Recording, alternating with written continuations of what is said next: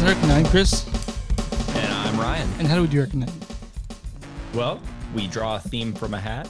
Each of us brings a record that we think represents that theme, and we show it off, we talk about it, we analyze it, we hang out, and that's record night. Yeah, so what's our theme tonight? Well, tonight it was kind of a fun one. Normally we have something super concrete that we kind of have to stick to, and this is just, it's free play. Bring what you want, which is generally where I draw from my list of things that I haven't pre-thought about. Yeah. That match any of the themes. Because, you know, when we're writing themes down, I'm always like, ooh, this one. Ooh, this one. And these were like, I don't know where these will fit, if they'll ever fit in anything. Yeah, so I'm going to force this on you. Yeah, like this is one I've been wanting you to listen to forever. And I mean, same with this. Oh, yeah. Well, how about you give out our details and I get a hold of us? Oh, yeah. So we take themes, obviously, and we analyze them, stuff like that, but it's not an endless well. So we would very much like some help. I mean, we've already hit the episode where you bring whatever you want. So follow us on, or find us on Facebook at facebook.com/recordnight, on Instagram at recordnightpod, or you can just email us at recordnightpod@gmail.com. Send us your themes. Talk to us about our themes, about the albums if you'd like. You know, what would you pick on a certain theme? What do you think about the crap Chris and I brought tonight to show each other? I wouldn't call it crap, but yeah. I wouldn't either. But free play is if you guys give us your themes on that, like, honestly, I wouldn't. It'd just be records you like. That'd be it. Be like, okay. Unless you want to show off, like, Pinball Wizard. Yeah. Because you got to have, like, free play, yeah, arcade. That's where my brain went. Did you try to get cute with it? Did you think about anything that would arcade games? No. Pace? Yeah. I mean, I could have, but I was like, but I want to show these ones off. I got to tell a quick little anecdote that no one might find interesting but me. But okay, hold on. I'm gonna ASMR some beer real quick. Oh, shit. Oh. Glug, glug, glug, glug. What did you drink? What are you drinking, pal? Oh, this is a Hofbrau München Hofbrau Original. Okay. I'm drinking just Shinerbach, like just normal Shinerbach. Mm-hmm. Because it never disappoints me. It's always there for me. It says, Chris, you're going to like me. And I'm like, I know I will. So... Hey, what's your story? My previous job in Grand Prairie, Texas, down in the basement of the building, they had a arcade machine. It had like thousands of, or like not thousands, like 100 games on there. And I'd go down there, I'd play Galaga, right? Good game. And one time I went down there, and but I always had to pay. I went down there, no one was around, and plugged it back in, and free play showed up. And that became like a theme of almost anything I do now. It's just free play is going to be something I'm always awesome at. And I'm also pretty awesome at Galaga. Pretty good Galaga. But so what you're saying is you brought the Galaga soundtrack. I did bring the Galaga soundtrack, no. I did not. But I tell you what I did bring.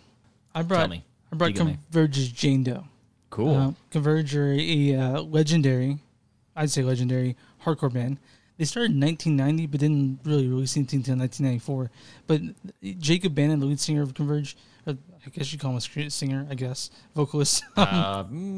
Yeah. He's 43, so he's been in this band since he was about 14 years old. And they didn't really do anything. This band? Yeah, Converge. Holy shit, I didn't realize they were that old. But they didn't start writing what they consider, and this is, quotes, relevant music until 1994. But the band's fucking 30 years old, you know, like that's crazy. That's just crazy. And and so if you guys know, if you haven't heard Converge, that means you're not into heavy music, honestly. Maybe. I mean, I haven't listened to them too much before this. But you've heard of Converge, right? And I've heard of them, yeah. Okay, and you've seen kids with their shirts with the Jane Doe on the front of it. Of course, yeah. And, you know, many bands have tried to copy that sort of style of the artwork, which I'll talk a little bit about. But, yeah, it consists of Jacob Bannon, Kurt Ballou, Nate Newton, Ming Collar. But actually there was a fifth guitar player that was fired shortly before they toured for Jane Doe named Aaron Dalbeck, who was also a member of Bane. hardcore band Bane. And yeah, they're whoever they are. Bane aren't my type of hardcore, but you know, Bane. They're like tough guy hardcore, you know? It's that's what Bane are. But yeah, anyway, he was fired, and we'll talk a little bit about that too. But this is their fourth record, but I'd consider it their third because there's the one of them, like the two before, like kind of like compilation records. They take stuff that they've recorded and mash them together to make a record. So this is like their third record, and I'm not too familiar with their early stuff because that's just the way. Like when it comes to things that are milestone for me, I find it hard to go back and listen to the stuff before that. I don't know if you're the same. Like watching them like build up to it. Yeah, to something that they've. I don't want to say they've peaked with Jane Doe, but it's definitely my favorite of theirs. Yeah, I mean, I guess it just depends on the band. Mm-hmm. There's bands like Neurosis that I don't really like anything Through Silver and Blood. Yeah. Or anything after The Sun That Never Sets. Like they had a good like solid chunk of good stuff. I think Melvins they're less that way. Their stuff's all at least interesting, but it's like they have like a bad period. And where's that bad period? Is it before or after Houdini? It's after. I mean, also a little bit before. They kind of started off as like a weird punk band, and that stuff was eh. Their demos were okay. I want to mention there was a period. We're not going to go too much into Melvins. Yes, sir. But stuff between like Stoner Witch and The Senile Animal is all kind of like nebulous and for the most part, whatever. I want to mention that Jacob Bannon is also a graphic artist. He did the artwork for Jane Doe. I don't know if you looked it up. It's insane. But I'll mention other bands he's designed work for. I'm going to mention the ones that I've heard of. I guess I'll just move it. So, As I Lay Dying, Bane, Converge, of course, Death Before Dishonor, Embrace Today, Every Time I Die, Fall Out Boy, right? Go the Ghost, Goat Whore, The Hope Conspiracy, Modern Life is a War, No More Gene, Poison the Well, Pulling Teeth, Sepultura, Rises of Veil, Under Oath, in United Nations. So those, I mean, he's done plenty more, but he is well sought after when it comes to doing artwork for bands. I don't like any of those bands, but while I was listening to, or while I was looking up Converge stuff, I looked into Kurt Ballou's production stuff. Yeah, and he worked with a lot of bands I really like, albums I really like. Yeah, he's both him and Jacob are pretty insane. Like when it comes to doing like things that are important, right? And people didn't really give a fuck about Converge until Jane Doe came out. And I'll talk about Jane Doe, released September 4th, 2001. Damn, this thing's old. Yeah, it's old, man. And it's and it came out the same year that 9/11 happened. You know, like a couple days before. Same month, it sounds like. Yeah, same month. Yeah, it sounds like it was. And in fact, when they were about to start the tour on Jane Doe, they had to drive through New York to get to a few places that they had shows that were canceled there, and they basically went to a place that was just covered in ash, you know? Jeez. When I first heard Jane Doe, it was a friend had it, right? And I did not like it at all. I did not like Jane Doe when I first heard it. At the time, I wasn't too keen on brutal music because this is fucking brutal. You guys are hearing the sample, and I visited it maybe 10 years ago, maybe less, and I got it.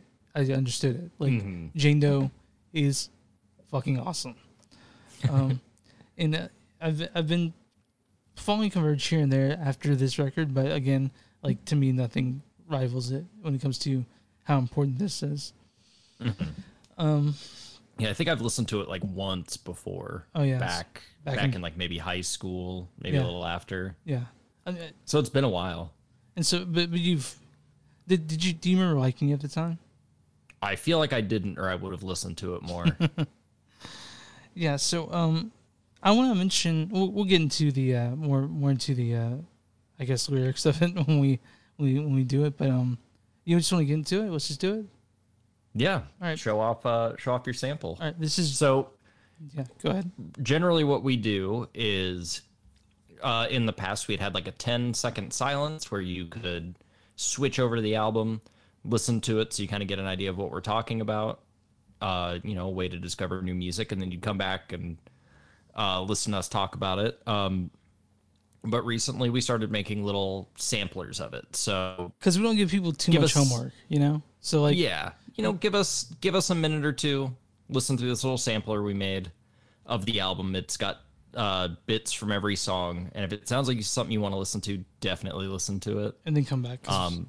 Yeah. All right. And so this is a better way to good way to, you know, really get what we're talking about. And so this is Converge's Jane Doe.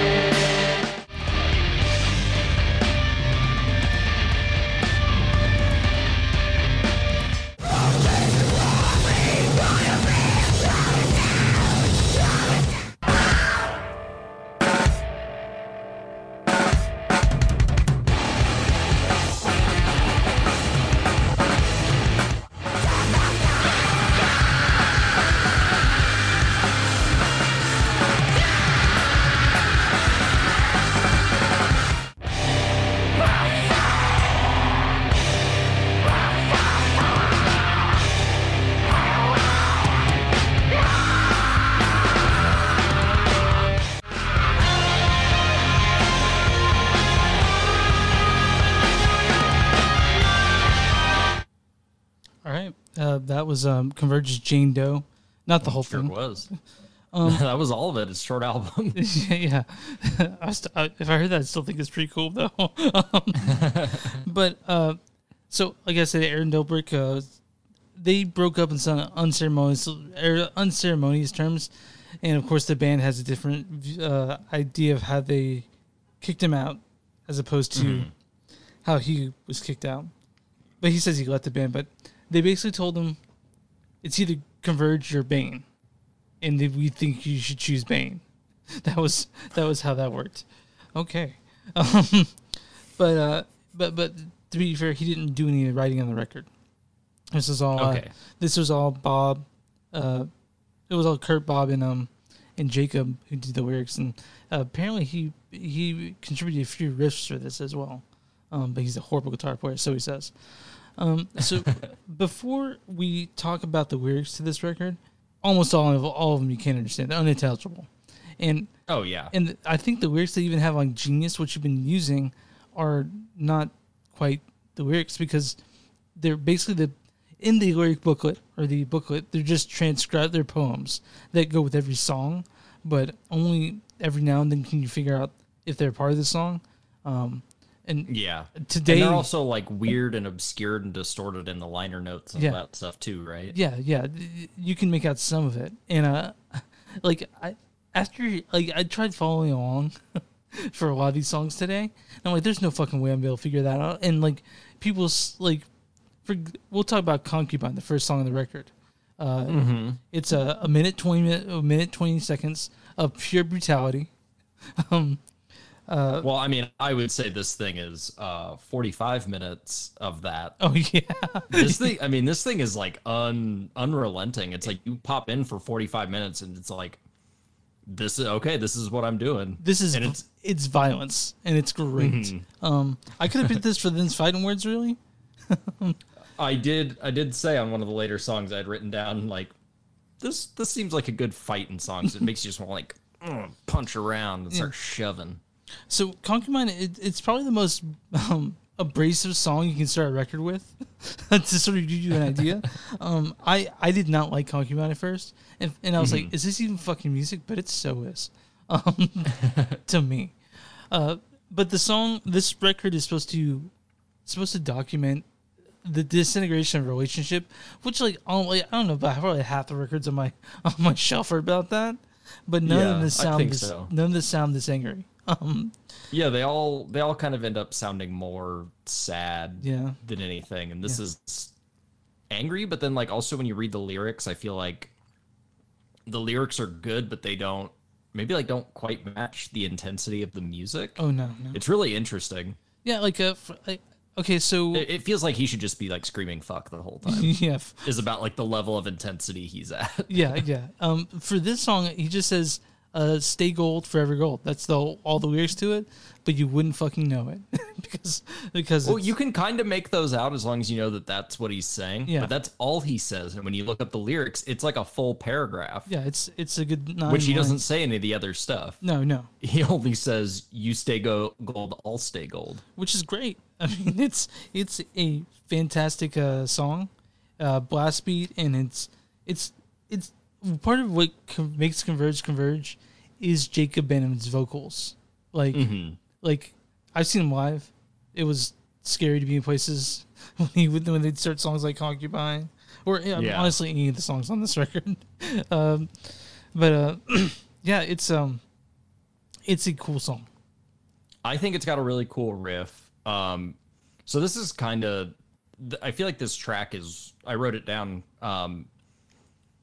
It kind of shows what the vibe of the album is. And I feel like you say it's a hardcore album, but I feel like this is like hardcore, but then you've got like, there's like, it doesn't sound like it, but it's got like the attitude of death metal. And it's like, so I'm listening to it and it's like, I'm not really hearing like death metal stuff, but I can't help when I listen to this going like, this guy probably likes death metal. Yeah, like the strange thing, man, about this record for me is that I actually got a punk vibe from it, big time. Yeah, well, it's like punk meets death metal, like kind of like a crossover thing. I don't know. Would you call it a metal record? I listen to a lot of old death metal. Would you call it a metal record? At parts. Yeah, because that was a big, I guess, contentious thing. People would call them metalcore, and they'd be like, well, we just wrote a hardcore punk record. It doesn't sound like hardcore punk. I can go ahead and say that right now. To me, it's... Yeah, but it's like, what happens when you take punk to its logical conclusion? You get metal. What happens if you take hardcore punk to its logical conclusion? You get metal. It's a heavy as fuck record. And part of the reason why I like this record as opposed to a lot of metal records is it's fast a lot of the time.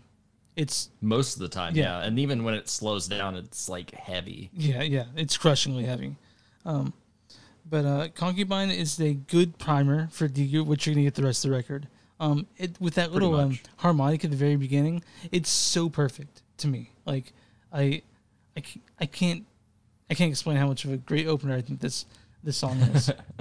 And then we can move on to Fault and Fracture, which it's sort of the beginning part takes its riff a little bit from Concubine, because it stops. It has that beginning that stops and it goes the rest of Fault and Fracture. I didn't even realize it had changed because Concubine is so short. Yeah, you don't expect it to be so short either. And at the time, I was like, "This is a short song," but no, I've heard shorter songs, like every Julius Manning song. But this was the song I officially gave up on trying to follow along with the lyrics. Oh, Fault and Fracture. Yeah, because I was just like, he's not singing the same thing. No. I realized it in the first song. I was like, maybe that's just like a different thing, and it's like, nope, that's the whole album. So, but it's heavy. This song really kicks in with the heaviness, and like throughout most of this album, you've got what I think sets it apart from like hardcore punk and stuff like that. Is like with a lot of punk, and this isn't always the case, but it is for the most part the case, is it's kind of like simple guitar riffs. Yeah, and you're three chords. Like, yeah, you're playing the chords, and I know that's kind of like the Ramones thing, but even on like some of the harder core punk, you just play those three chords faster. Yeah. Or you play, you know, heavier intervals or something like that. Listen, like, the guitar playing on this is the guitar playing on this is really, it's out there, which I really like. It's experimental for sure, and it's very difficult to play, honestly. If you listen to it, like I listened to it, and I'm like, okay, I'm not even gonna try to play this. I'd probably have to down-tune like the C as well to do a bunch of stuff. But cute little story. Kurt actually used an altered tuning to play all the stuff. A tuning he invented. Yeah. Ooh. Yeah. Do you know what the tuning is? No, he didn't. I didn't do that. Dive that deep into it, but it definitely gives this a sound of desperation the whole time. I don't know. The lyrics are pretty. They're pretty violent. Like, you were my heaven ablaze, in the company of thieves, liars, beggars, and whores. I'll lay waiting, just waiting for my time to come. Stuff like that. I couldn't follow the lyrics in this, but Kurt and Jacob to an extent have spoken saying that it means whatever you want it to, which is a dangerous thing to say, honestly, in my opinion. Oh, yeah, especially when you make the lyrics hard to find and you make them unintelligible. And it's like, you can, if you hear it and you've got the wrong mindset, you'd be like, oh, this band is that. Oh, did you hear you said white power twice? That. But it, as far as I know, Converge aren't a white power band. They better not be. Oh, yeah, then we'd be... that'd be upsetting for me, for sure. But then we move into distance and meaning. I really like the torrid slide riff at the beginning of this. It's like... very dissonant and like angular and jangly. Yeah, kind of like... if you were to see it on like a tab site, it'd be like the untuned. You know, that's what they'd say. And I really like distance meaning. It's the first thing where you can sort of hear and sneer, say something, that's where it dies. Like, that's where, like, you can hear part of it, and I'm like, and it's you kind of pick up on stuff.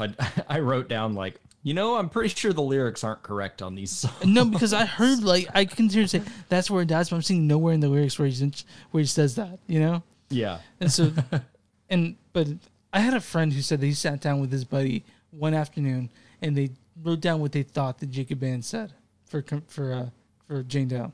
And I don't know. Yeah, they just said wah wah. Yeah, wah, yeah, yeah. Wah, wah, wah. Over and over again. I love the drum. The drums on this are ridiculous. Yeah, the drums on this are ridiculous, and also about 40 seconds in is where you see sort of get a punk riff for the first time, because I mean, a lot of people call this record mathcore, which I guess so, right? Would you get mathy out of this? Oh yeah, it's defo mathy. Defo mathy. But there's a driving riff about 40 seconds in, and I love that part personally, because it repeats with this quiet palm mute later, and I think it's really cool. Like the dynamics that got out of the riffs in this song for sure. And I read, or at least reading what Nate said about this record, that he didn't want to write a record with just a bunch of riffs and mix them together. He wanted to write a song, right. And and you can tell. Yeah, when I was in a hardcore band growing up, that's what our songs were, just riffs that we mixed together somehow. But I'm really like, this is really cool that they had songs in mind when they're writing, not just parts. And yeah, with a record like this, I think that's an important thing. Yeah, you have to. And then this will be a theme throughout this album and probably this whole show. This is where you kind of get the dissonant, ugly notes showing up. We talked about ugly notes, and this is one of those records that I found the beauty of ugliness. Like we have few, but this is definitely ones where I rediscovered it, I guess is the best way to put it. Yeah, you just kind of get these like weird intervals that like don't quite sound right, or like different timbres on the guitar that, I don't know, I think when you're first hearing a lot of this stuff, you're just like, oh, this guy sucks at what he's playing because it doesn't sound nice. Not at all. And it's like, no, he's ripping. Yeah, he's shredding.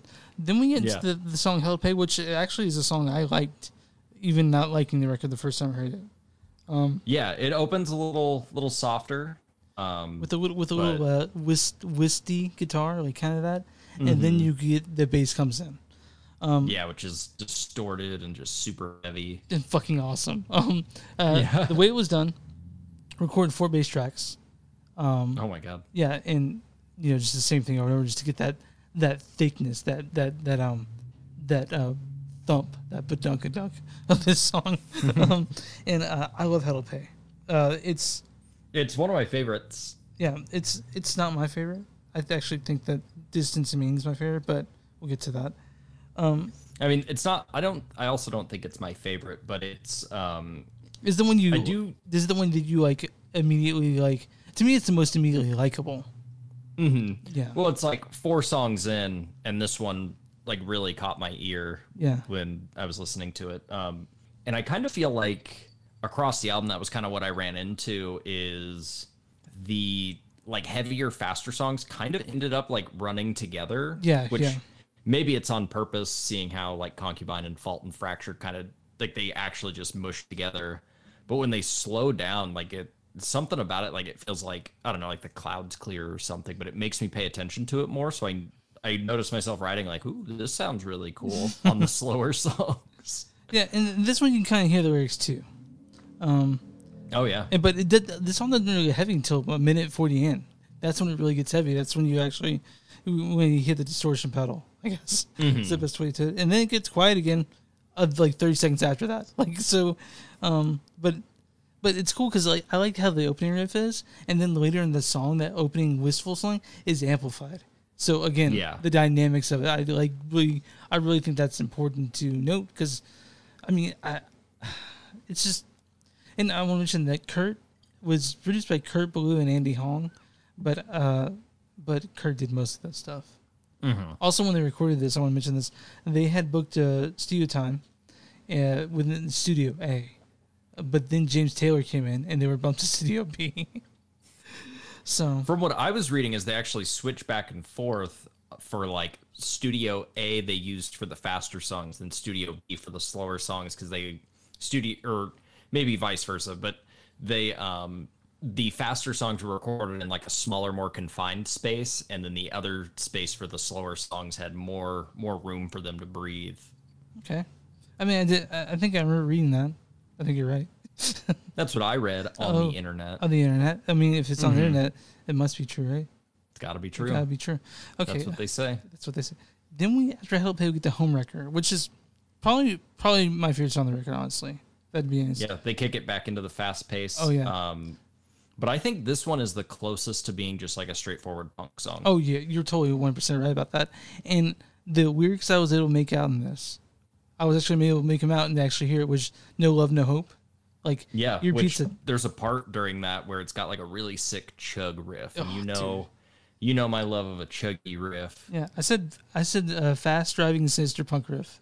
So, I mean, this starts out heavy. After going to Hell to Pay, you actually get Hell to Pay with Homewrecker. Yeah. But it's a super cool song. It's a great little punk song. They said they wrote a punk record and they wrote at least one punk song. We can say that. And they were on Equal Vision Records when this came out, and then the next ones they released some Epitaph. And they said that their records on Epitaph, not necessarily like their music, but it's their attitude when it comes to releasing records. Like when it comes to actually their ethics when it comes to records. So I thought that was pretty cool. Interesting. Yeah. Then we get into The Broken Vow. Yeah, which I really like the guitar riff on this. It sounds like they're like tapping. Yeah. Yeah, definitely. Which that kind of clues me into calling it a mathcore album or calling it a metal album or something like that. Because you don't really hear tapping in punk songs. No, that's not something you hear a whole lot of in I was happy to see it. This is the first one I think you actually hear background voices too. It's got a they're like clean backup singing. Which I mean, you don't hear that at all, like in the like until this song, which is it's chaotic. But the background, I actually like the background vocals in this. So, I think it's kind of cool when they pop up because we're what 1, 2, 3, 4, 5. We're 6 songs in, and they're still like introducing new elements. The album still sounds very concise, but it's like, hey, we're 6 songs in, and it might be the only song actually with backup vocals. Yeah, and you're just getting like these new elements sprinkled in, so it stays interesting, but still feels like an album and not a random mishmash of songs. Yeah, and these 2 songs are actually kind of pretty short, right back to back. And again, they just bring in the brutality like no other. This one's also got a really good chug riff. I think the chug game is strong on this one. Yeah. Yeah, the chug and strong. Anytime there's a chugger, they do it well. And this is to me, this is such a vision this record has. Like I feel like they put together what they wanted to, you know. Like yeah, and I mean, at least that's how I hear it. I know a lot of people have some problems with the production of this record, but I think it's fantastic. I think I really only have one issue with the production, and it's on the next song. Bitter and Then Some. Yeah, do we want to go on to that one? Yeah, let's do it.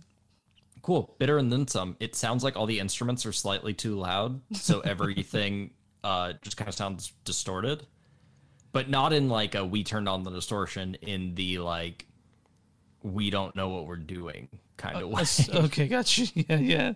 You know, like when you're a kid and you get that grunge pedal and you turn up the gain all the way.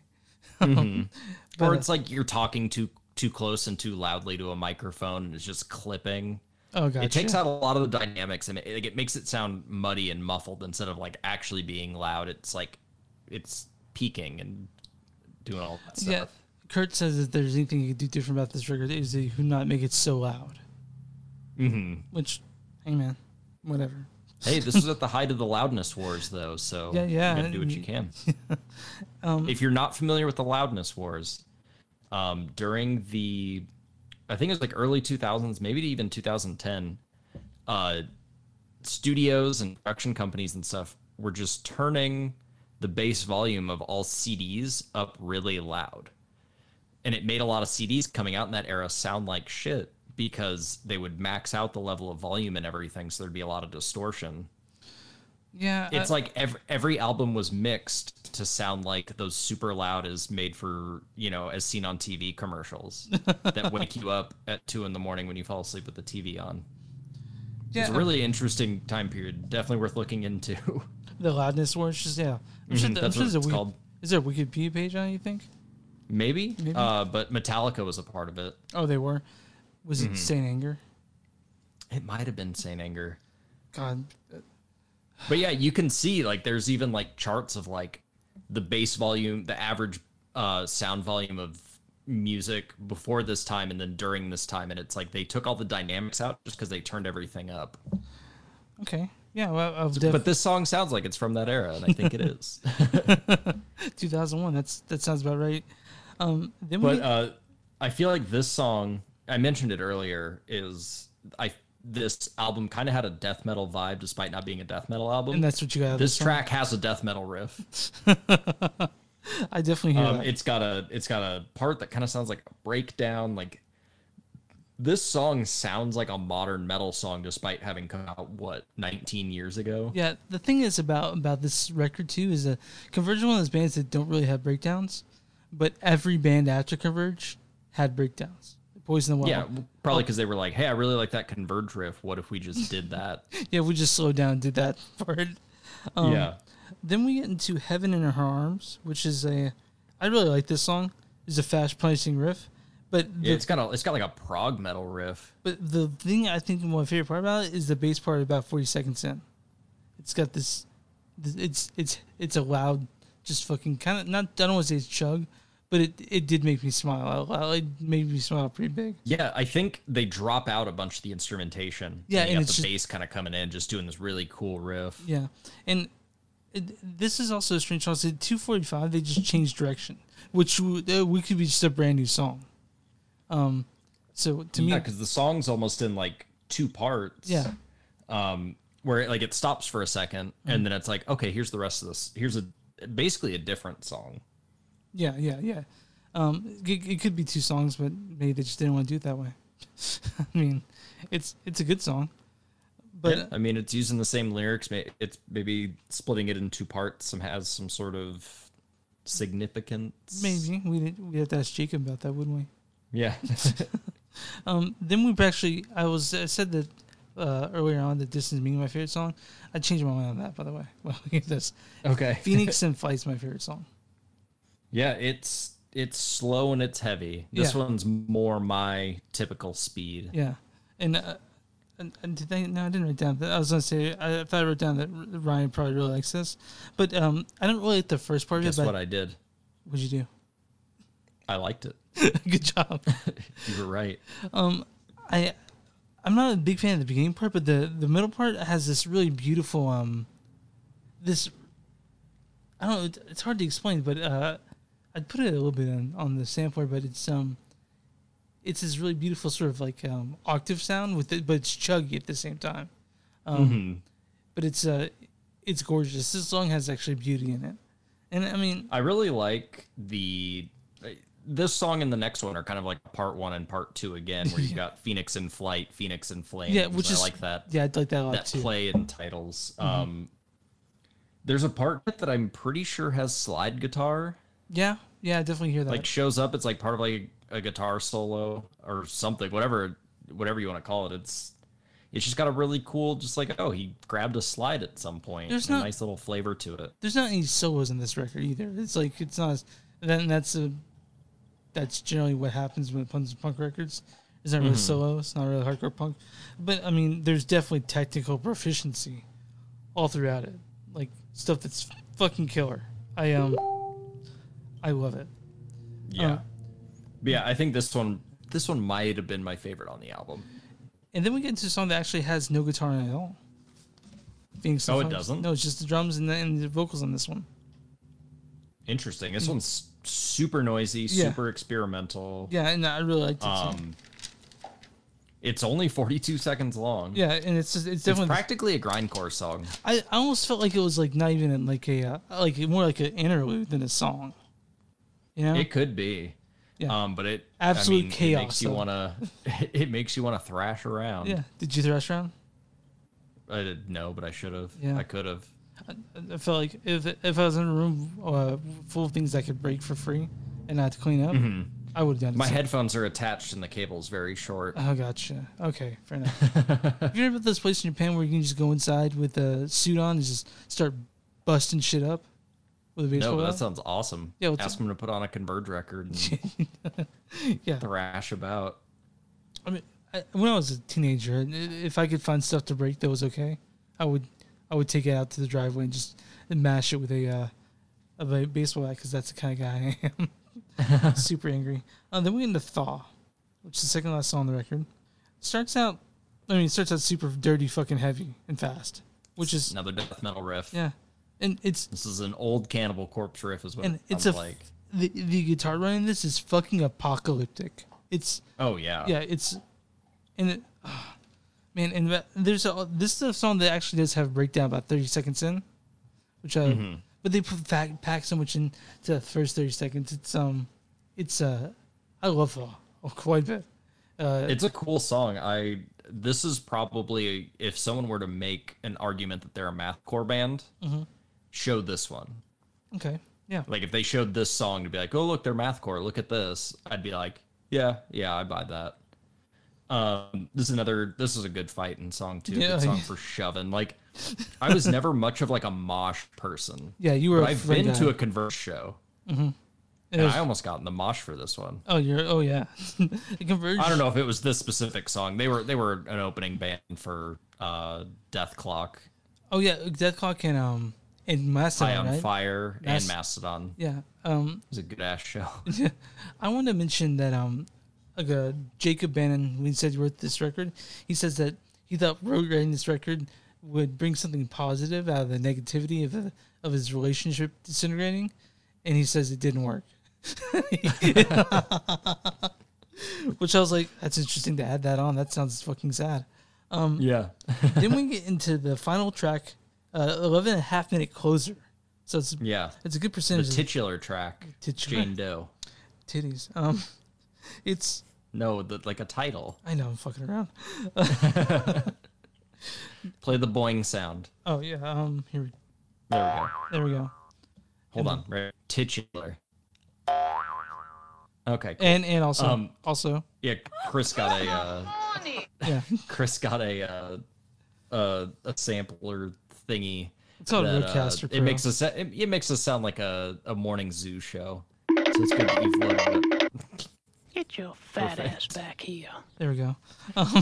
Those are the only ones I've uploaded recently, so we're good. Yeah, hopefully you're listening to us on the drive to work, because it's the only time it makes sense. I think there are a lot of people that might listen to this on their drive, right? Maybe. Okay. That's when I'd listen to it. Oh, yeah, that's true. My drive's not that long, though. Well, how long is your drive if you're going somewhere general? 12 minutes. Oh, you've timed it to the minute. I think my drive to work when I wasn't working from home was like 17 on a good day. Mm-hmm. All right, Jane Doe. Yeah, 11.5 minutes, and it... I'll wait for this car to go by. I know. Okay, we're good. So it's 11.5 minutes, but it like leads in from the previous song, which they do a couple of times on the album, where it just kicks right over, and you don't really notice if you're not paying attention to the your Spotify or whatever to rolling over. This is Jane Doe. Like a lot of people say that. I mean, it's the perfect closing track for this record, and again, you need a good opener, a good closer, and they do both. Jane Doe actually has some very beautiful parts to it. There's singing again on this one. I mean, words again. Clean singing. Yeah, clean singing, but it's really, like they don't really say anything. I mean, they could. Right? So this is another one of those tracks that I feel like is two parts. Yeah, it's about 7 minutes in. And I like the second part significantly more than the first part. Okay, yeah, I mean, at 7 minutes, they give us a chance to breathe, sort of. And then it builds back up. I feel like the second half is like a post-metal song. Okay. And then the first half is like other songs from this album, but 3 minutes longer than it should be. Okay. That's my feeling. Okay, so you thought it was a little bit too long? Yeah, I think that makes sense. I definitely hear that. So, I guess I felt like the first part was too long. They could have expanded the second half of it out to the full 11 minutes, but the first 7 minutes kind of got boring. I'm going to mention some of the lyrics in here that I really liked in this. Like, for example, out of the burning night sweats, out of the rising seas of blood, lost in you like Saturday nights. And this is my favorite part. Searching the streets with bedroom eyes. Yeah, it sounds kind of creepy for me to say it that way. But, that's Jane Doe. And now you're listening to it second/third time. I listened to this like two times in the past couple of days. Right. And I think I like it more now than when I eventually thought of bringing this in. What are your thoughts on Jane Doe? I mean, I like it more than the first time I listened to it. Okay. I still haven't quite acquired the taste for the vocals yet. Did I build it up too much? No. Okay, cool. All right. I was a little worried. I mean, society at large has built this album up too much. It could never reach the expectations that people put on it. But there's something about the vocals in the... I mean, I'm not a huge proponent of everything has to be really technically good, but a lot of the times they kind of just come off as gross. It definitely just kind of sounds like a dude screaming. Okay. And to further this death metal analogy, it reminds me a lot of Chris Barnes from early Cannibal Corpse, where it's you can't understand what he's saying. He's not particularly good at what he does, but he sounds gross when he does it. And then they got the new singer who's better. So you're like, oh, that's what it's supposed to sound like. But it's not bad. I mean, there were definitely... I loved the music on this album. Did you... do you remember 6 Feet Under? Yeah. God, how ridiculous are they? So bad. Oh, my God. Yeah, I remember, that was... I remember seeing the Jane Doe CD case on the same entertainment center we were watching a 6 feet under video. me and a couple friends who I haven't seen in years, but but I can credit them for getting me into this record that still holds so true. Now, it doesn't sound dated, which is crazy. Oh, definitely not. Like, yeah. When you said it was 2001, I'm like, there's no way this was released that long ago. It sounds so good. And it's heavy and fast and beautiful. I like Jacob Bannon's vocals. It's part of what makes Converge. Mm-hmm. But, I mean, I can understand people not liking it because it's really shrieking. That's all it is. Like, but yeah. I want to mention their other records after this. They have a record that came out in 2004 called You Family, which I got the day it came out, and it's not my favorite. It's not the favorite of theirs. Then No Heroes and Axe to Fall, which I've listened to once, maybe throughout both.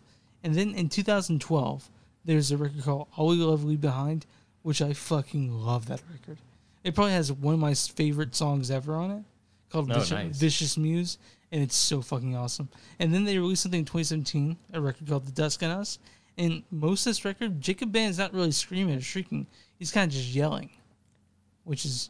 From what I was reading on that one, it seems like the band doesn't even like that album. It's weird that the newest... Yeah, I'd be interested to hear what they do after The Dusk and Us. I own it. Mm-hmm. It's got a cool, like, you know, packaging. You know? Yeah, I like the cover. But I think I listened to that one when it came out. Oh, yeah? Oh, because everyone was... Not even being a Converge fan, it just was getting good reviews, so I was like, all right, I'll check it out. I want to see what they're up to, because it's like I still kind of remembered what Jane Doe sounded like. I was like, I wonder if they've changed it all. Apparently the model on the front of Jane Doe cover is not based on anyone. Yeah. It's just something he made, which is impressive, because it's a fucking...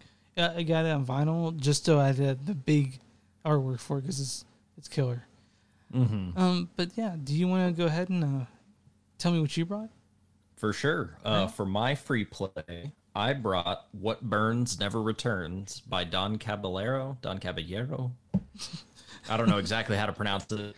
Don Cab, the Don, whatever you want to call him. I usually settle with Don Cab. But I've got the vinyl copy here. Nice. I've got the mouse pad version right here.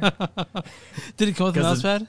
Nope. I ordered this especially because this is one of my favorite album covers of all time. It's pretty cool. I don't know why. I just something about it clicks with me. Reminds me a lot of like a more interesting version of the American football cover. Yeah, I get that. So when did you get into Don Cab? High school. Okay. This was actually, so you can see it. You know how many records I have. I have a lot of them. Yeah. This was in the first 10 records I ever bought. Oh yeah. Okay. Yeah. Do you know the first vinyl record I ever bought that I actually listened to? It was Father John Misty's Fear Fun. Nice. Yeah. I bought In God We Trust Incorporated by the Dead Kennedys before I owned a record player. Oh, yeah. That's the first album I ever bought. And how long did you have it before you owned a record player? 3 months, maybe. Okay. So you, in those 3 months, you had resolved to get a record player, right? It was kind of like as soon as I bought that, I'm like, I'm in it now. Okay. Yeah, I got to start now. So Don Cab. This was released originally.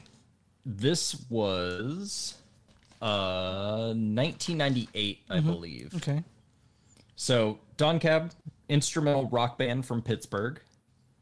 Their genre is kind of nebulous because it's like, are they the godfathers of math rock? Yeah, probably. Probably, yeah. Are they a progressive rock band?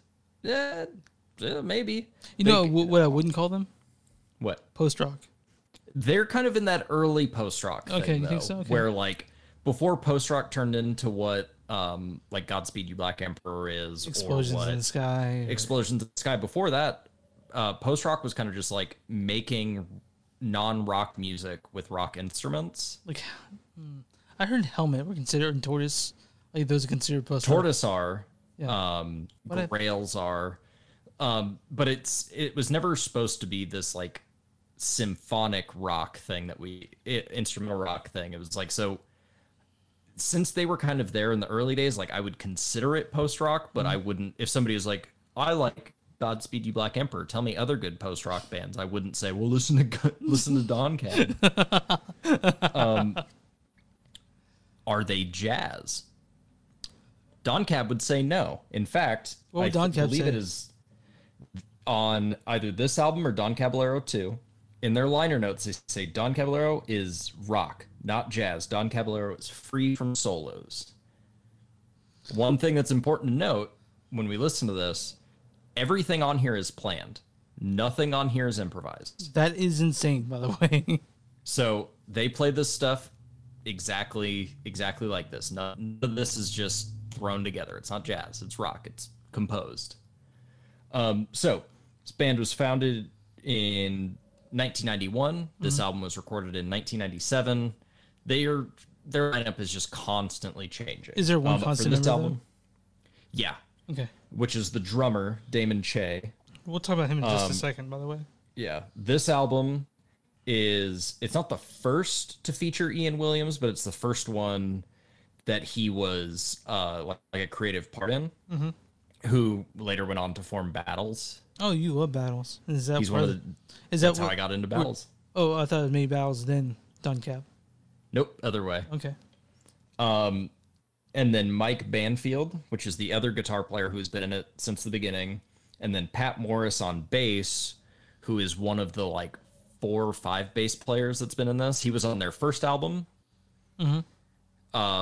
Then on none of their singles. Then on this album, not on their second album. He was on this album, and then he wasn't on their last album or subsequent ones, because they actually broke up in 2001 after they recorded American Don, which is actually my favorite of theirs. But it's also like twice as long. Oh, is that why you didn't pick this one? Pick that one for this? Yeah, but also this one, I feel like this one makes a much stronger impression. Okay. Like this got me into Don Cab, but American Don and Don Cab 2 kind of connect with me in different ways, but everyone basically agrees that this is their best album. Okay. So they broke up in 2001 during the American Don tour, and then they reformed with only Damon Che and a random mishmash of a couple guitar players, and they couldn't quite recapture what Don Cab was. They just kind of sound like any other math rock band, but with really good drumming. Do you want to introduce the record before we play the sample? Yeah. So once again, we play a little sample, get you a little taste of it. If it sounds like something you're interested in listening to, listen to it. I highly, highly recommend this one. So this is Don Caballero, The Don, and What Burns Never Returns.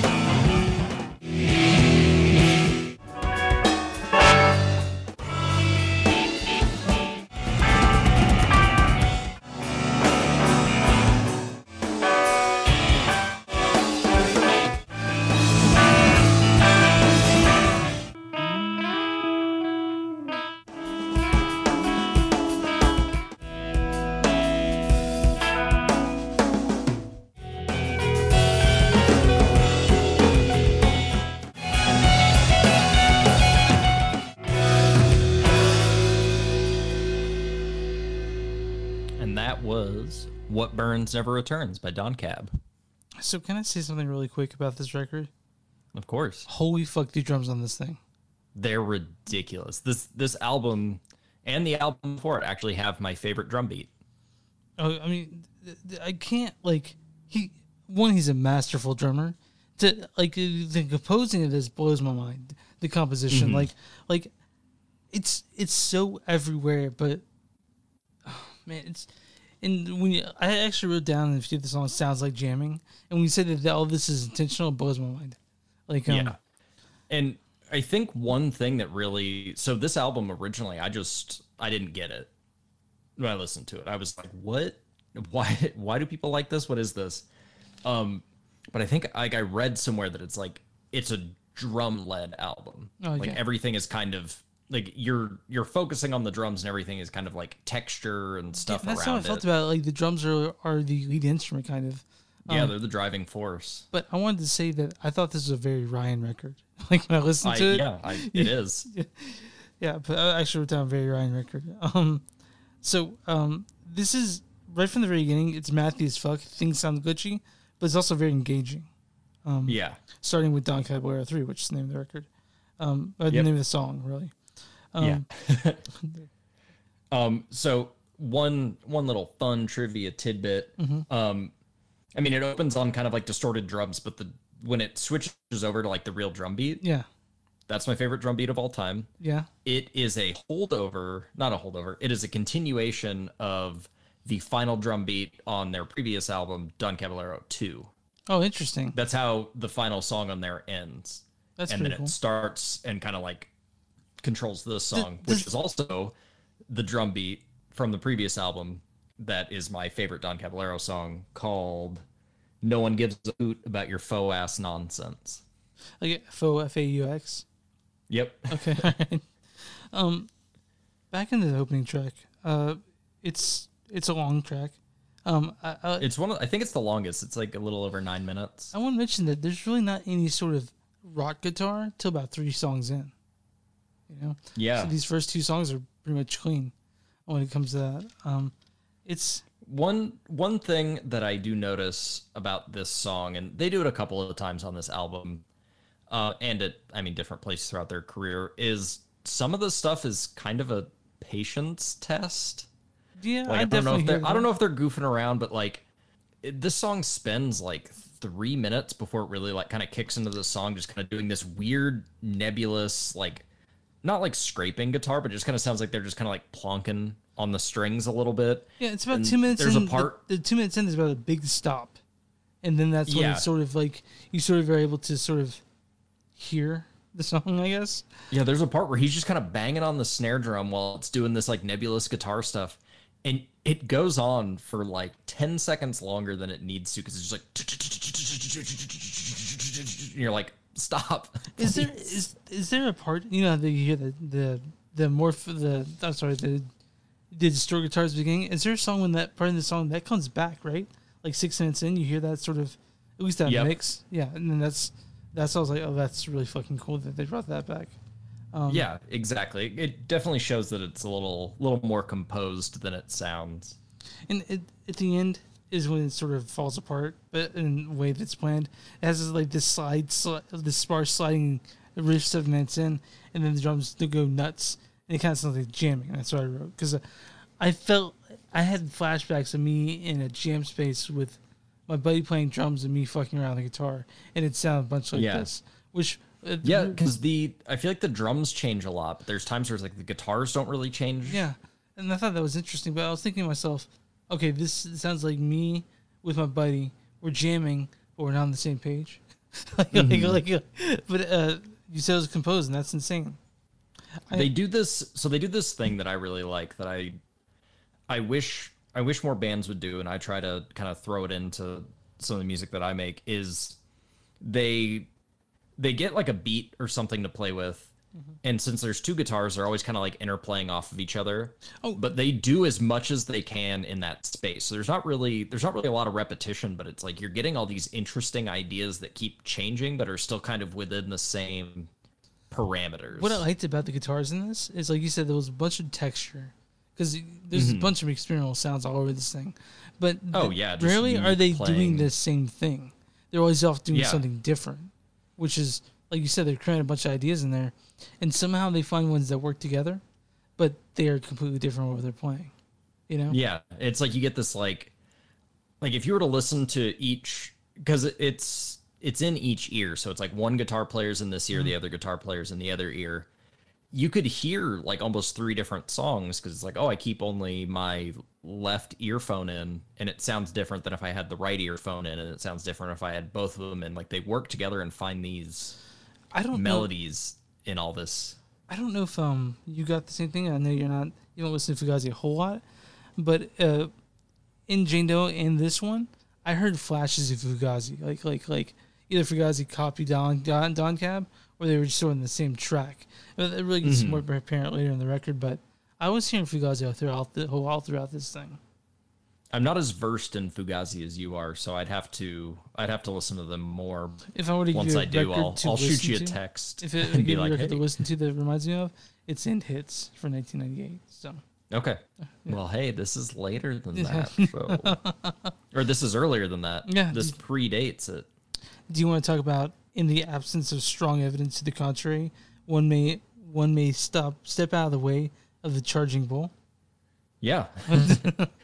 So this is where they do kind of start to get a little bit more straightforward. It opens with this really cool tapping riff. It's also kind of jumpy. It's like, you know, kind of like happy, kind of jumpy, you know? But they're doing the tapping, which is not just for Van Halen style guitar solos. It's also, you can do riffs if you play on the top strings. And what I really like and it's kind of throughout this whole album, is the guitar interplay. And this one has like, oftentimes like half the riff will be played on one guitar and then it finishes up on another guitar. And they do this really good job of like completing this whole picture across two separate instruments, even though they're not playing the same thing. They just kind of like fit together. Yeah, about 2 minutes in, you get in this weird sort of comfy thing. I wrote comfy pace, which I don't know what that means on my end. But it slows down a little bit. I think it shows up in the sample. At the end of the song, it sort of gets this sort of desolate feel, you know, sort of like a lonely feeling you get from the song. Because what I started trying to do especially with the song titles, is sort of, and this is good to do with this record, is to think of the song titles as sort of like the setting, or as like the story the song's trying to tell. Yeah. Don Cab is super... I like all their song titles. They're an instrumental band, so they don't have any vocals, so it's like you kind of have to say everything in your title. Mm-hmm. And this one ends on a...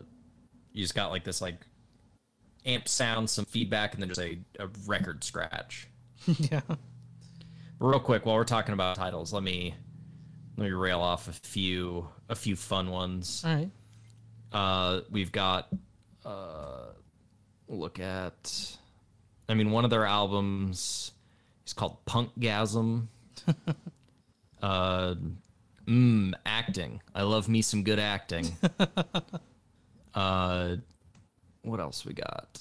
How accurate are they when it comes to describing the song? Punkgasm, is it like a punk song? Punkgasm is, but the album itself is also called That Is Not As Good.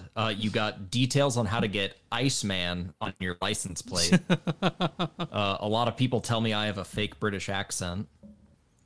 Yeah. Oh, it's, let's face it, pal, you don't need that eye surgery. Yeah. No one gives a hoot about your faux ass nonsense. Yeah. That was a good one. Yeah. They just, a lot of weird stuff like that. When I was in my high school band Tantrum, we made sure that the songs that we wrote, we just picked a random ass title for. Like, I don't know a whole bunch of them, but the one that sticks in my mind that I still not playing guitar is called Whoops Your Head Fell Off, which has nothing to do about heads falling off. Yeah.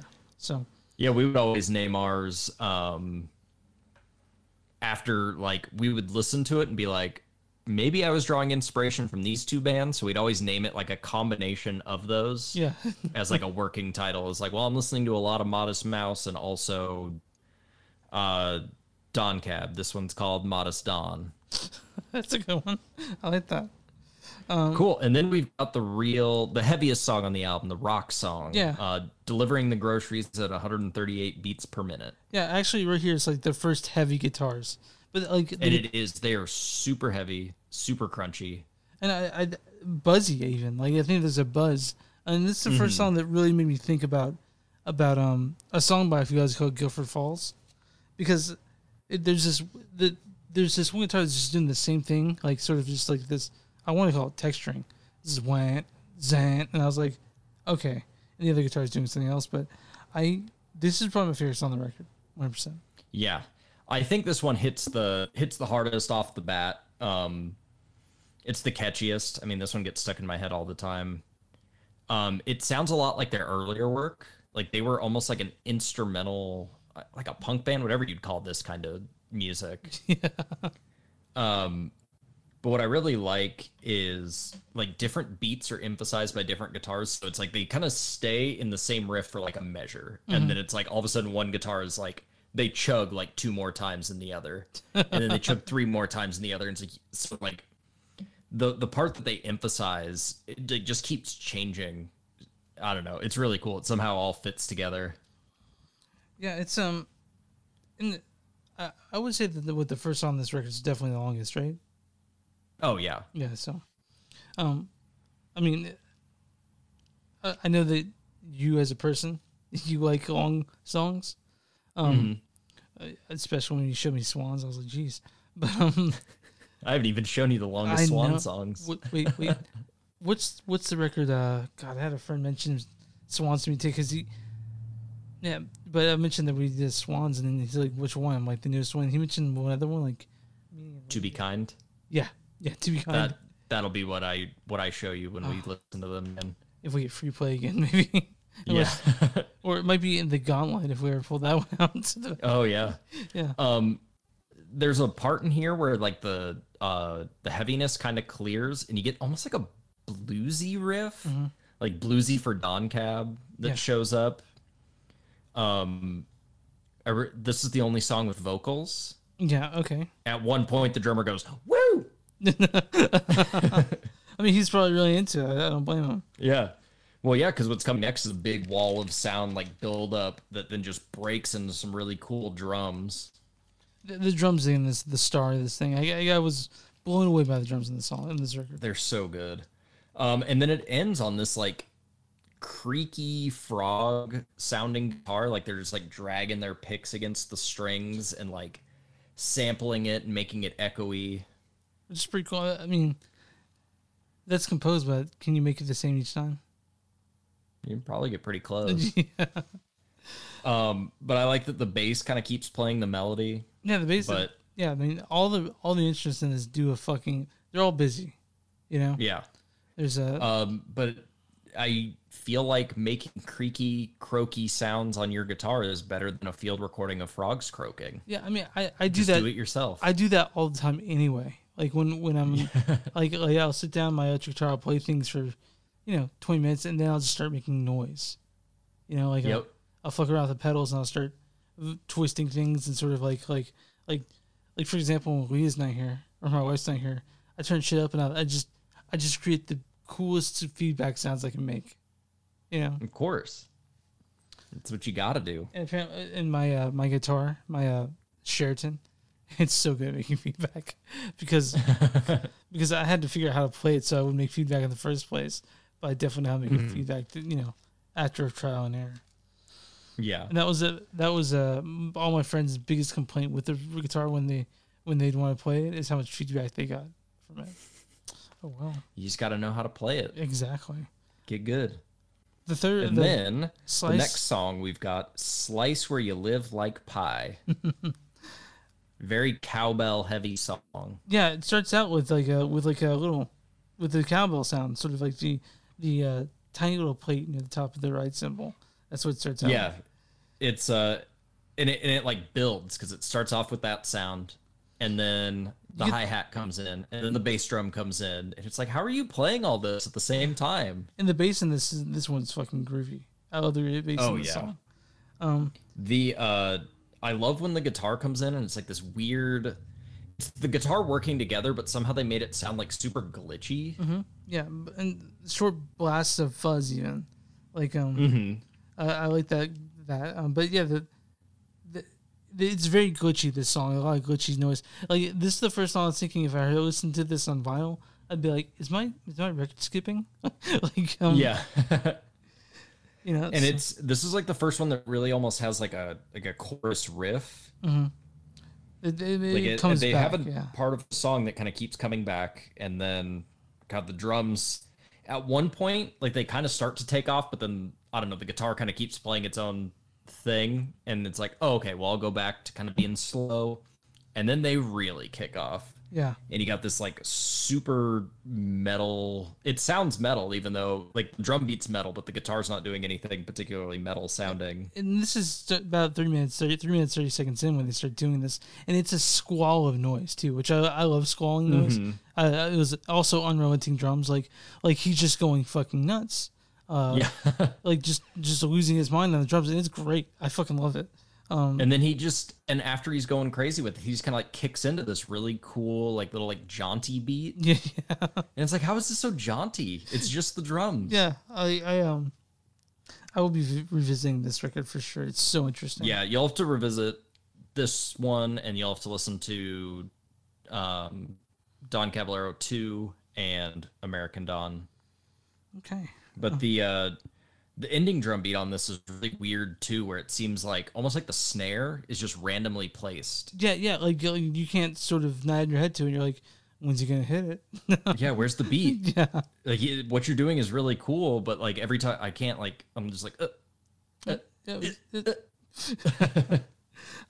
we get into Room Temperature Suite, right? My favorite song on the album. Oh, is that right? It is it's actually a combo of two old songs.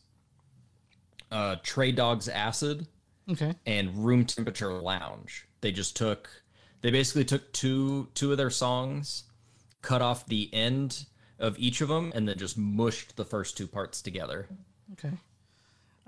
And they're some of my favorite singles of theirs too. I think this has the most experimental guitar work in it, this song. I could see that. Yeah, that's what I wrote down, experimental at least. It kicks into full gear by 40 seconds in. And then again, about 2 minutes in, it changes course. You know, yeah. I was like, just stops, and I'm like, oh, here's a new part of it. Like, yeah, I was really into the, like, I don't know. It feels like a lot of the records we picked for this episode, they all like sort of change course midway through songs. Like a lot of like 2-part things. And I got that. This one does it purposely because it's actually just 2 songs mushed together. My favorite thing about this song is actually the cool guitar and bass call and response. Like, oh yeah. Yeah, like for example, like you hear the guitar play something, then you hear the bass play the same thing but different. And I thought that was really fucking cool.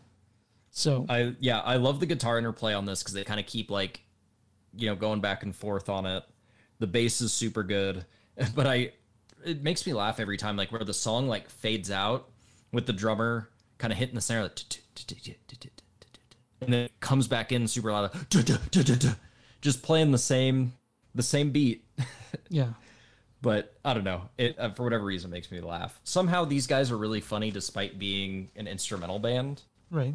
Like on Don Cab 2, they have probably the funniest instrumental song where they're just playing this really annoying riff. Like they do a part where it like goes really high up and they play this like really dissonant high-pitched chord for way too long, and then it's like just this weird little lazy riff that it's like they kind of fade out and stop playing it, and then they kick back in and keep playing it, and then they do the same thing, they fade out and stop playing it, and then they come back in, and it keeps going for like 5 minutes. I want to mention that when the Room Temperature Suite, the guitar gets really off kilter, like it gets, it gets like how did they like write this part? Sort of because me, you know, like. But again, like I said, we were mentioning earlier, the drums are the thing that everyone follows, you know. And they're like the anchor. It's an interesting thing because a lot of people say, you know, drums are the backbone, rhythm of the backbone. Like I'm like, this is really a backdoor way to enter that, you know, because Because to me, like it's like they write guitar parts around the drum beat. You know what I mean? Yeah, exactly. And a lot of people don't like the, like, for example, another band that does that that sound nothing like Don Cab or Glassjaw. They'll play single note on the bass, or they'll play guitar or drum beat, and the band will write a song around that drum beat. Nothing like this, but to me, it's just sort of the same concept, you know? Right. But the drums being the lead. If I remember correctly, Damon Che also plays guitar, I think, on the third song. Yeah, I think a little bit. It's a big wall of guitars anyway, so who knows what he's actually doing on that specific track. It's cool that he is playing guitar. Like, he's not just stuck in guitar land or drum land, you know what I mean? Yeah, exactly. Like, for example, when I was reading stuff about Jane Doe, the bass player says, like, hey, man, I just play bass. And I'm like, like, I sort of I don't like that idea, but hey, I love that record, so hey. Then we get into The World in Perforated Lines. The thing I like most about this song is the ghostly beginning to it. It's got like this ghostly sound to it. Little kind of like pretty guitar thing that it starts off with, kind of real quiet in the mix, and then the kind of like heavier, little more like sinister notes come in. This short little 4-note loop. Yeah, like 2 minutes 40 seconds in. I actually wrote that down. Like an ominous sound, you know. It's dark sounding. It's really cool. But yeah, I like this one because it's, you got the one guitar kind of doing the do do did, and the other guitar's like kind of jamming along to that, while the drums are also kind of jamming along to stuff. Yeah, it's a really cool song. A lot of like call and response guitars into it. If I had to pick my second favorite song in the circuit, that would be it. The one where it's a good one. Yeah, this is up there with one of my favorites. I always kind of show off the 1-2 combo of Room Temperature Suite and The World in Perforated Lines when if I'm ever showing them off. You're like, hey, check this out. Yeah. While you're playing Mario Kart on silent. Exactly. But I like that the guitars at some point do kind of like lock together, and it sounds really good. It, like, I don't know, it brings it from this kind of like cool nebulous-y thing to just like, boom, we're doing this thing now. Mm. And then it ends in another kind of cool way where it just like hangs out on like room noise and amp hum. Yeah, it fades out for like 10 seconds. Or it actually fades out, because it does sort of fade out, which you don't really hear a lot of songs anymore, like when they sort of fade out. Like Jane Doe actually has that old school fade out where the song, when the music slowly gets quieter and quieter, and then it ends. You know? But this one sounds like they didn't fade out. They just started playing quieter until they were just standing there silently, and you listen to their amps buzz. Yeah, that's true. Then we get From the Desk of Elsewhere Go, which I think is the most challenging listen on this album. 100%. This is the one where I still am completely undecided on this song. If I'm not in the mood for it, I fucking hate this song. If I'm in the mood for it, it's fine. Well, I actually wrote down, I was like, did my record skip? Nope, on Spotify. like that's what I wrote down. Really cool. Like the guitars almost never quite match up with each other. Oh, not even really with the drums. But I did write down, holy fuck, the drums in this. The drums on this song and the bass on this song are all really cool. But the guitars are only doing this like, at points they sound glittery. You know what I mean? Like they kind of have a glittery sound. But yeah, this song it's definitely hard. It's also a pretty long one compared to the song. I think it's like, it's over 7 minutes. It's almost 8. But if I had to pick the most interesting instrument in this, it was sort of near the end. I guess like 6 minutes in, the bass in that. Just, I'm like, turn that shit up. The bass riff is so good. Oh, yeah, and it was like It was, that's how I really felt. Just and then God, I just want to use that more. But it was really like when I heard it. So yeah, I like the bass. Yeah, lines. It's mostly a drum and bass song, I think, on this one, because the guitar for almost 8 minutes is just kind of doing this like plink plonk, call and responsing. They're just playing the same notes over and over again. Kind of, honestly, kind of annoying. But when you can move past those and listen to the bass and drums, it's really cool. Did you want to be a lightning bolt song? Really? Is that what you're hoping? Yeah. You can take the guitars out and it'd be a fine song. Yeah, it's definitely challenging for me, but I found this very interesting. So. Mm-hmm. And then we get to the final track. June Is Finally Here, which I think is probably like the happiest sounding, most triumphant sounding song on here. Yeah, I did write down, starts pretty typical for this album. It starts out the same way the rest of it. Like, I was like, okay, this sounds like the Don Cab opening of a song. But about 1 minute in, there's this breakdown. And it picks up and changes shape. You know? Like, yeah. And Matthew thrown through, like you're going to hear Don Cab record in this Matthew part. Then you're going to hear, June Is Finally Here. It does. It kind of, it says June in the title, but yeah. It feels kind of like a summery song. Like, it feels warm. It's using the same kind of skeleton as the rest of the album, but it feels different from a lot of it. Like, it just feels happy, very clear compared to the rest of the album. There's not a lot of ugly notes. I don't have a whole lot of happy records in my collection, right? Mm-hmm. But I feel like this would fit in there, you know? Yeah, it's a nice, just kind of happy. Instrumental song without, I don't know.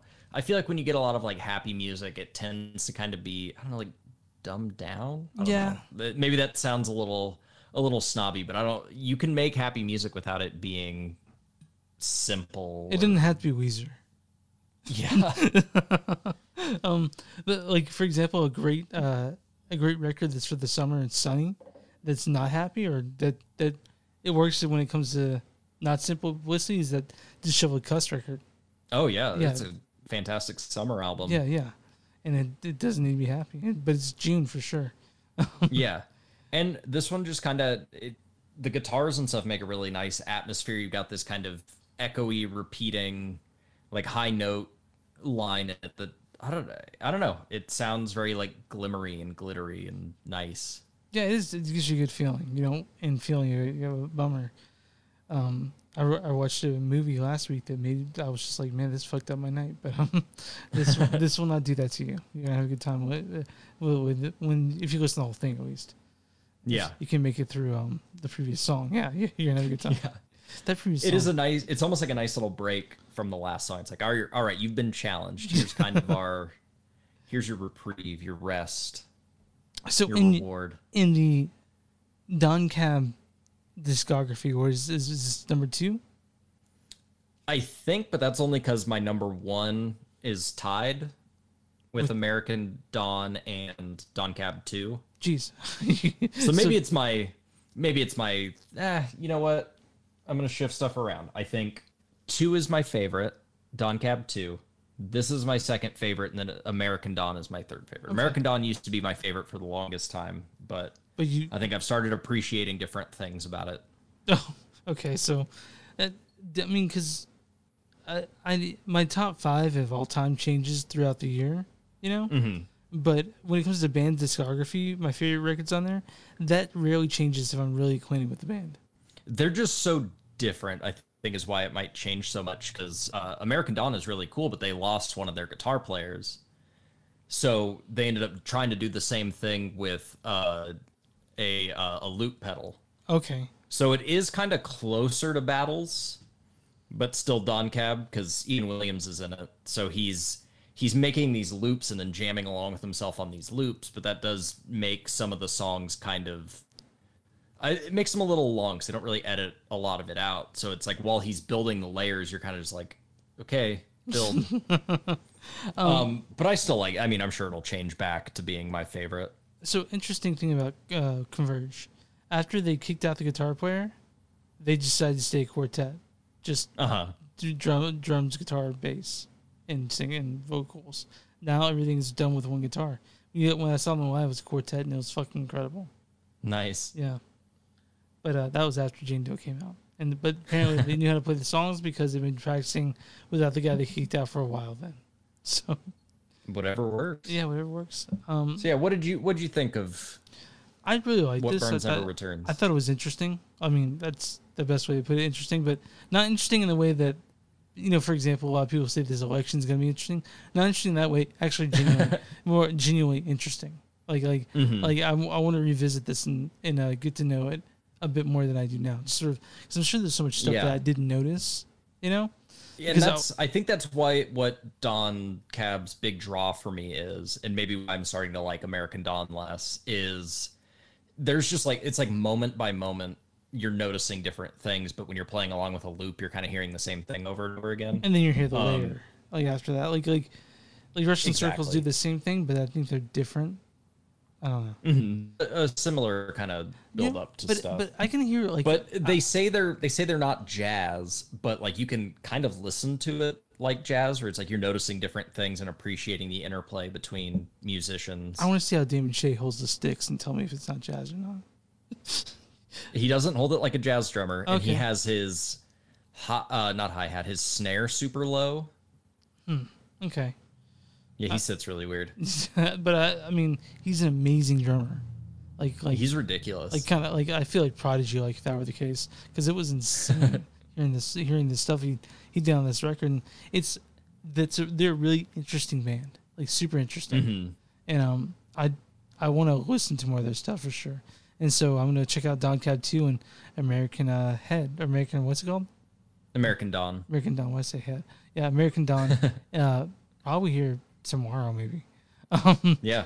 But do you think it's time for us to pick the next topic or next? Of course. Okay, let me get my actual favorite part of every episode. Is it really? Yeah. Oh, it's exciting, right? It's really exciting. Okay, so here we go. Like opening a present. Then I can't wait till you're here to. I can't wait till you're here to actually to do it, to like actually play it yourself again. Yeah, me too. Okay, so I wrote. Oh, okay, this one's politics. Oh, is it? Yeah, but it's spelled politix. I mean, I know what I'm bringing. Yeah. Oh, you do. Okay, I know what I'm bringing too. But it would have been. It probably would have been fresh fruit for growing vegetables if we hadn't already done that one. Mm-hmm. They have other albums. They have other better albums, even. Well, I gotta do a quick search, but I'm pretty sure I know what I bring in this one. So yeah, politics. It could be punk heavy. It could not be. I don't know. Probably will be. I think I like you. Look cute with mine. We'll see what happens. All right, man. What else you got going on? Well, yeah, I mean that was our our new episode. Yeah. Free play. I do, and my buddy Dylan, we do the music for this podcast.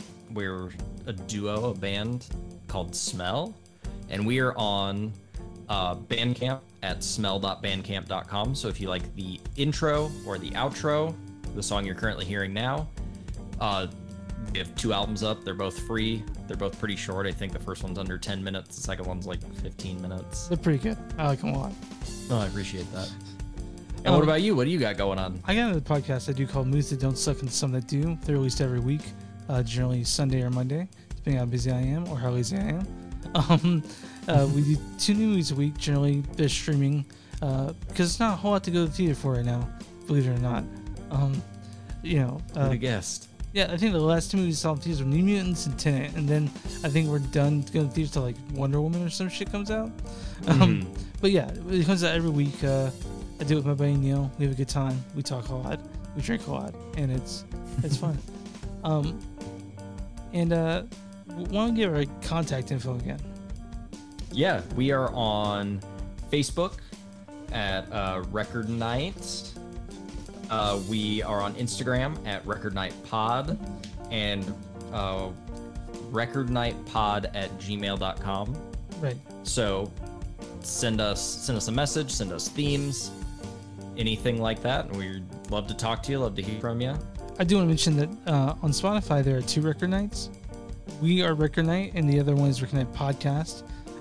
If you guys want to hear us do a podcast with those other record nights, episode 20 is our collaborative episode. We had a good time. They're good dudes. They're good dudes. Yeah. So that was Record 9, Chris. And I'm Ryan. We'll see you guys next time.